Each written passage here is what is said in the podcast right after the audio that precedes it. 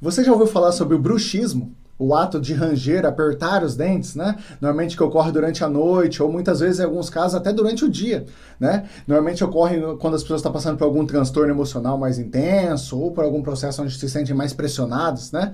Você sabia que esse bruxismo é ocasionado às vezes por uma tensão, né? Uma contratura nesse músculo da lateral aqui, ó, do fechamento da boca, chamado masseter. E esse músculo aqui, quando ele gera essa contratura, além do risco de você poder quebrar os dentes na hora que você está fazendo o apertamento, também acaba acaba gerando outros sintomas, como as dores nessa região da boca, né, diminuição da abertura da boca, dores de cabeça e, consequentemente, com esses sintomas acabam influenciando na sua vida profissional ou até mesmo pessoal, como diminuição da criatividade, da produtividade.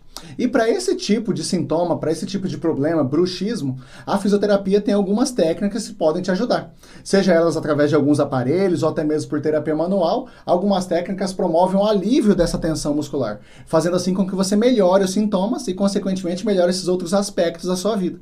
Meu nome é Danilo Rezende, eu sou fisioterapeuta ortopedista e quiropraxista. Qualquer dúvida sobre bruxismo ou fisioterapia, me mande uma mensagem.